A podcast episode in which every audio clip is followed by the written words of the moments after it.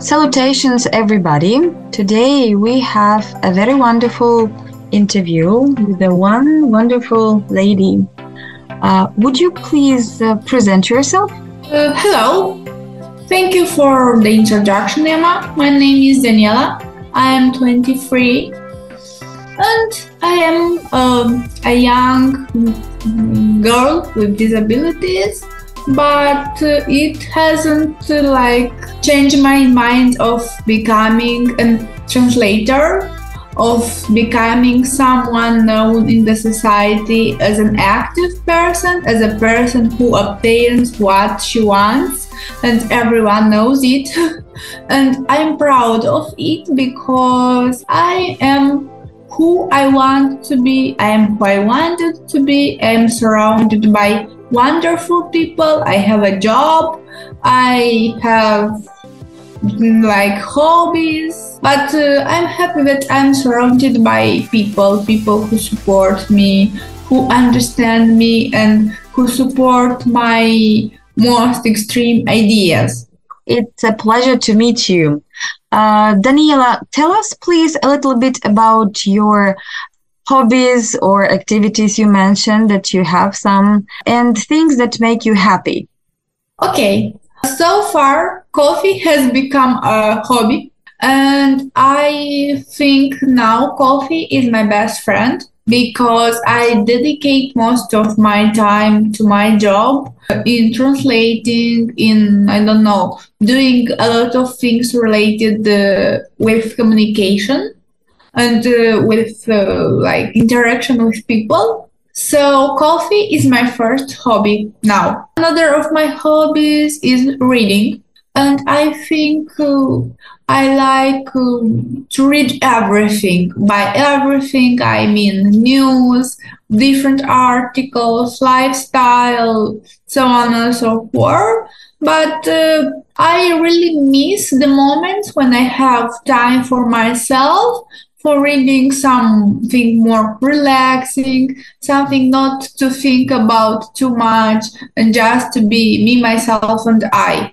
And another hobby is spending time with my pets. I have a dog and a cat, and they fight for me because they both are really jealous, and I can't be just with one of them and not with another. But I think I cope with this jealousy.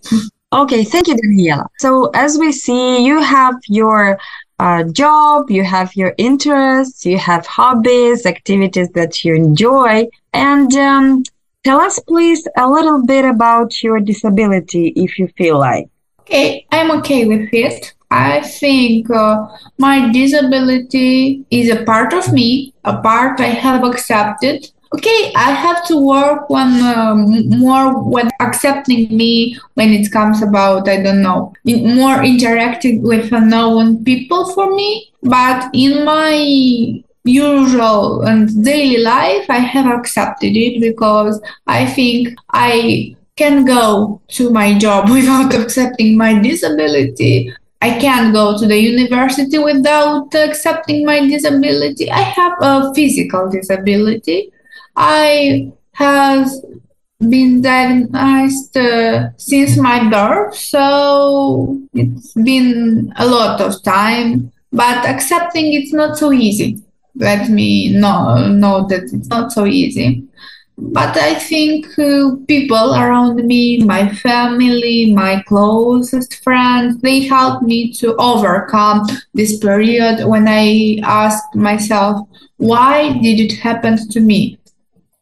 Okay. And as you say, why did it happen to me? So how do you cope with it? Do people have questions to you, or do you feel a little uncomfortable when they look at you? How do you cope with this? Or you just feel indifference about that? No, it's not indifferent. It was a period in my life when I could start crying and asking myself why me, why they are looking at me. But now I'm okay with it because they have what and why to look at me, So it's it's kind of okay. If you accept me, you accept my disability. If you don't accept my disability, okay, bye, thank you. Tell us, please, who is the person who supports you, or who are people who support you and stay with you if you need it? Okay, most of the time it's my family, my mother, my father, my brother, and I'm lucky to be surrounded by wonderful people. For example, I don't know, cousins, friends, group mates, workmates, everyone like feels comfortable with helping me when I say, guys, please. But I think a person with disability should know when to ask for help, how to ask for help, and even how to receive this help. Okay, thank you, Daniela. So as far as you see, we have a very interesting topic discussing with you today. It's about fears and worries of people with disabilities to be rejected in relations of love. And such a tricky question. Have you ever been in love, and for how long? I would say everyone has ever been in love, and I'm not an exception. Just, I think I lived in a fairy tale, but the boy with whom I fell in love was not a prince. It lasted, but it has been like 7 or 8 months. I even don't remember this moment. I have overcome this period, but I think I was happy. And this happiness helped me to be who I am today. And even if I have cried, I have to pass through a difficult period, I am like happy and satisfied and very comfortable with whom I am today. And thanks to him all. Okay. Daniela, tell us, please, whether this person was also with a disability or not. Yes, but I think I accepted it in the beginning. For me, the most difficult period when we have like broke up, it was that everyone was telling me, okay, he has had a disability, you'll find someone better, everything will be okay. It was like, no, please, not this, because for me, he was a perfect person. And that's hard, okay? When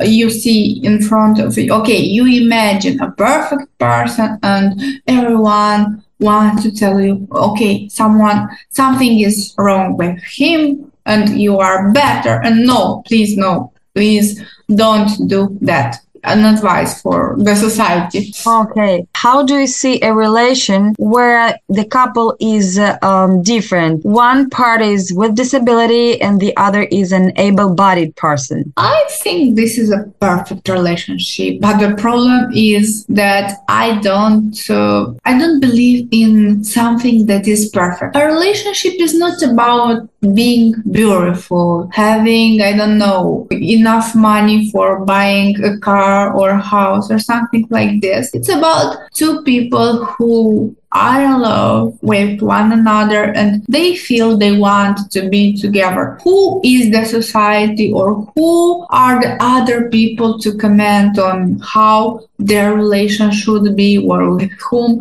they have to be? Mm-hmm. Okay. If we talk about the relations, love feelings between people with disabilities when both of them are with disabilities or one of them is with disabilities, tell us, please, do we have the same feeling with the rest of the people, or do you think people with disabilities have different feelings inside if we talk about love and attraction? No, they are the same, but the society decides that we feel different. And this is not right. How one of my relatives and friends says, we both have the same problems in love. It doesn't matter if one of us has a disability or not. Maybe the problem, but not the problem. The difficulty comes when it's from the physical part, because our society still needs to work on accessibility, because, I don't know, to go to market to buy something you need for both of you or for your family, or in fact we feel all the same. And it's hard when we hear someone that, okay, but do you feel something? Okay, it's hard. So the feelings are the same, whether the person is with disability or without disability, right? Yes. Okay. Tell us, please, when you had your relations or after you broke up, did you share your visions, your feelings with someone? And if yes, so who was this trustworthy person whom you talked to about everything you felt? My best friend was my therapist. Okay. I thank her a lot. She is still being a good therapist because she's a little bit older than me. Okay. She sees my experience from a different point of view. And this helps me to be, okay, everything is okay with you. It's okay to feel what I feel. It's okay to show my feelings and emotion when I feel like that. It's not like, okay, you have a disability, something is wrong with you, you don't have the right to feel like that or that. Okay. Tell us, what can you tell us about the support you received from your friend, from somebody else? Was it a support in words, or was it a support in activities? Okay. If you talked about love, yes. Mm-hmm. Okay. I have two close friends, and they were always telling me, okay, it's not the point to stay and to suffer and be like, okay, I don't want to fall in love again. They were like, okay, dress up, get ready and let's go out. Let's take some photos. Let's, drink a coffee. Even in this period, at the moment, I have some moments when I feel, okay,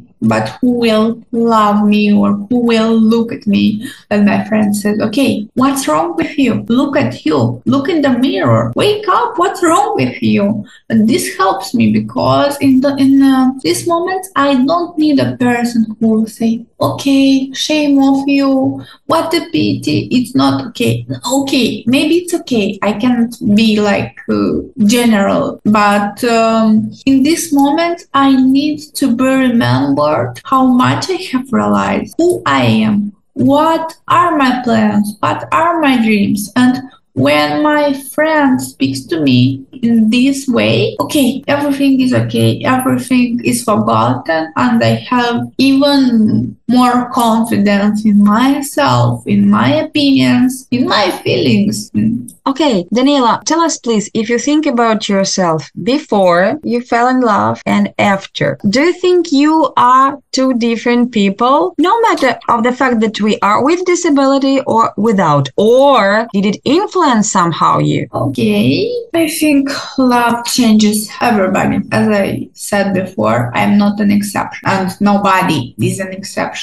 Having a disability or not. Love, or the lack of love, so to say, or the way I broke up and everything, the chances I gave me before this experience, they taught me that not everyone acts like me, not everyone gives me the patience, the love I need, and not everyone is like me, and I have to accept this. And the problem is not in me personally, because I have a disability, because I had a period when I say, okay, I have a disability, this is why I had some failures in this aspect. But no, it's out of my mind now, because I don't know, maybe, okay, I don't want to say with the age, because I don't feel at the age to give pieces of advice, but maybe with the experience, with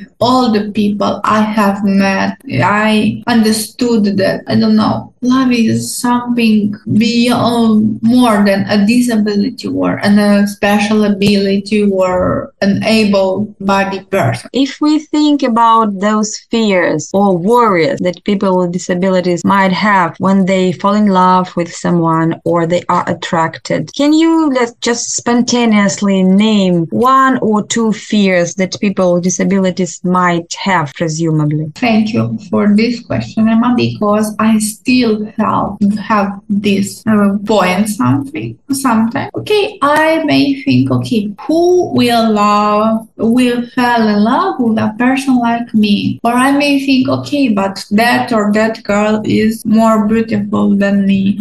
Or, okay, I can't do something that is related to, I don't know, house, church, or something like this. But, I don't know, it passes, and if it's your person, you'll find a way to solve everything together, because we live in a period when technology, when, the attitude towards a woman has changed dramatically. Okay. Wonderful, wonderful. Tell us, please, what would be a word, a phrase, or an encouragement that you would tell or address to our listeners, especially to those with disability, if we talk about love?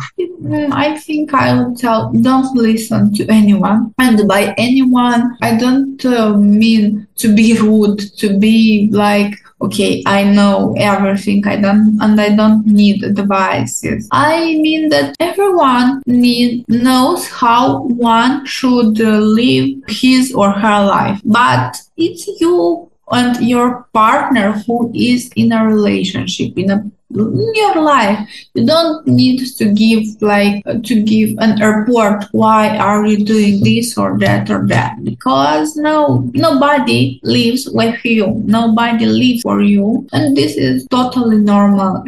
Then disability should be out of this context, please. Okay, Daniela, thank you so much for your wonderful answers, and thank you for being an inspiration for the listeners. And we hope to have more communication with you. Thank you. Thank you for, for addressing these topics, because love is still I don't want to speak. I don't want to speak about love. What will think, the society? What will think my neighbor? What will think my friend? Okay, guys, it's everything about you and what we feel, what you feel, and what your partner feels, because but now is another tendency in the society to ask, did you get married? Why not?